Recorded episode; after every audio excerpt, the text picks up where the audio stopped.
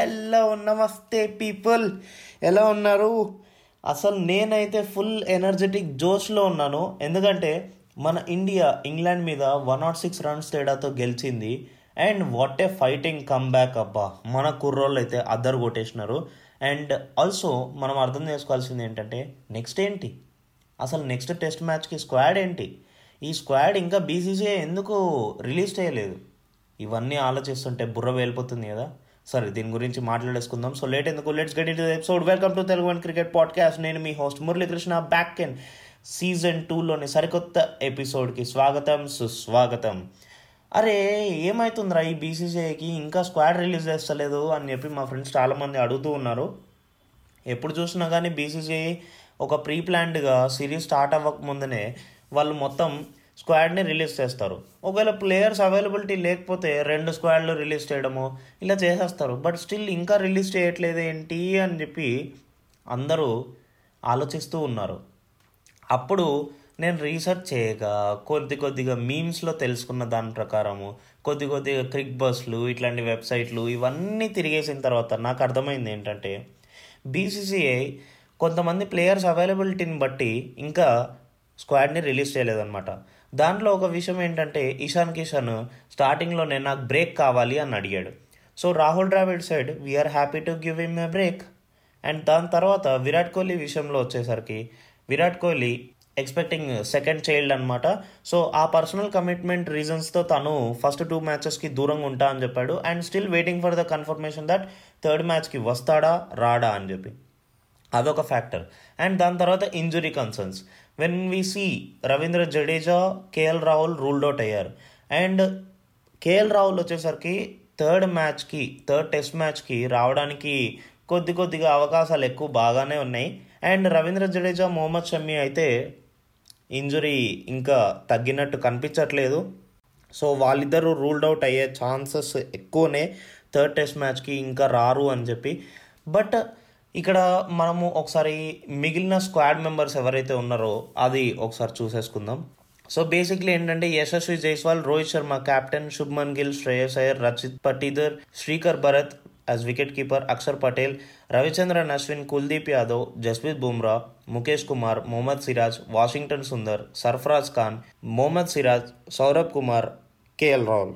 నాకు అనిపిస్తుంది ఒకవేళ కనుక మిడిల్ ఆర్డర్ ఒకవేళ కేఎల్ రాహుల్ వస్తే కనుక మిడిల్ ఆర్డర్ సెట్ అయిపోతుంది. అండ్ దాని తర్వాత there may be chances that మన సర్ఫరాజ్ ఖాన్కి కూడా డెబ్యూ మ్యాచ్ అవ్వబోతుంది. And also fast bowlers Jasprit Bumrah ఉన్నాడు.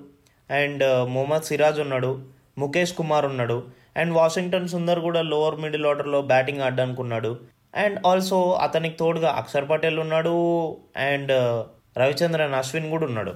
సో వీళ్ళని ఎలా అంటే మనం right and left combinations number of right and left combinations బట్టి మనం వీళ్ళని సెలెక్ట్ చేసుకోవచ్చు. అంటే ఛాన్సెస్ ఎక్కువ. నాకు తెలిసినందరికీ అయితే లెఫ్ట్ హ్యాండర్స్ని తీసుకుంటారు. బేసిక్లీ సింపుల్ థింగ్ ఏంటంటే అర్థం చేసుకోవాల్సింది Rajkot పిచ్లో it's a flat wicket so ఇక్కడ బ్యాటర్స్ ప్యారడైజ్ అంటారు కదా. సో బ్యాటర్స్ ప్యారడైజ్ అనమాట కొంచెం రన్స్ ఫ్రీ ఫ్లోయింగ్గా వచ్చేస్తాయి రాజ్కోట్ పిచ్లో సో నేనేమంటున్నా అంటే the more we take left handers కొంచెం బెటర్ ఉంటుంది అని నాకు అనిపిస్తుంది.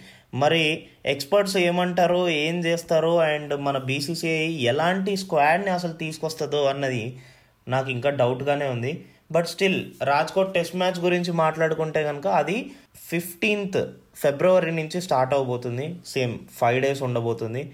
మీకు తెలిసిన విషయమే మన ఇండియా అయితే లాస్ట్ టూ టెస్ట్ మ్యాచెస్లో చాలా బాగా ఆడారు.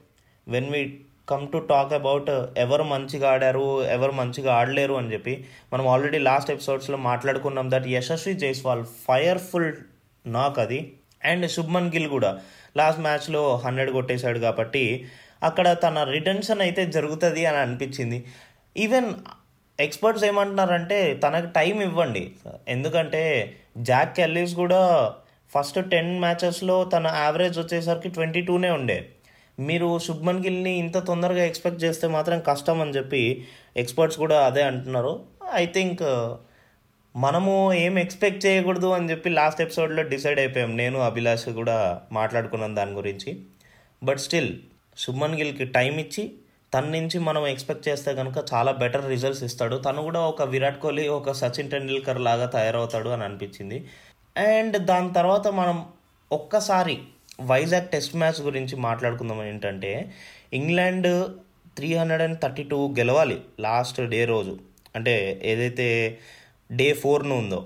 అండ్ దాని తర్వాత మనకు కావాల్సింది చాలా తక్కువ వికెట్స్. జస్ట్ నైన్ వికెట్స్ కావాల్సి వచ్చిండే. అప్పుడు వచ్చారండి మన అశ్విన్. అలా మూడు వికెట్లు. దాని తర్వాత మిగతా వాళ్ళు వేరే లెవెల్లో ఆడారు. ఎంత మజా అనిపించిందంటే అసలు వర్క్ చేయాలా వద్దా? లేకపోతే క్రికెట్ చూడాలా?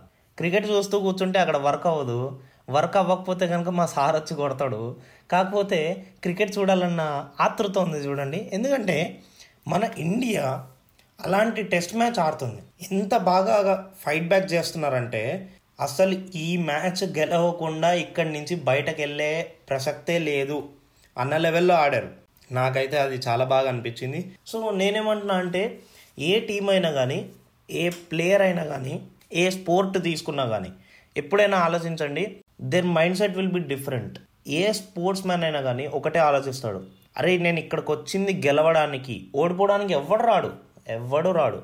నేను ఇక్కడికి వచ్చింది గెలవడానికి గెలిచిన తర్వాతనే నేను ఇక్కడి నుంచి వెళ్తాను అన్న మైండ్ సెట్లోనే ఉంటాడు అనమాట సో దట్ ఈస్ వాట్ మన ఇండియన్ ప్లేయర్స్ కూడా చేసి చూపించారు. అండ్ మనం ఇంకా చాలా విషయాలు మాట్లాడుకోవాలి. Actually when it comes to DRS గురించి కానీ అసలు దాని వెనకాల ఉన్న రూల్స్ ఏంటి? అండ్ దాని తర్వాత పిచ్ రూల్స్ ఏంటి? పిచ్ ఎలా ఉండాలి?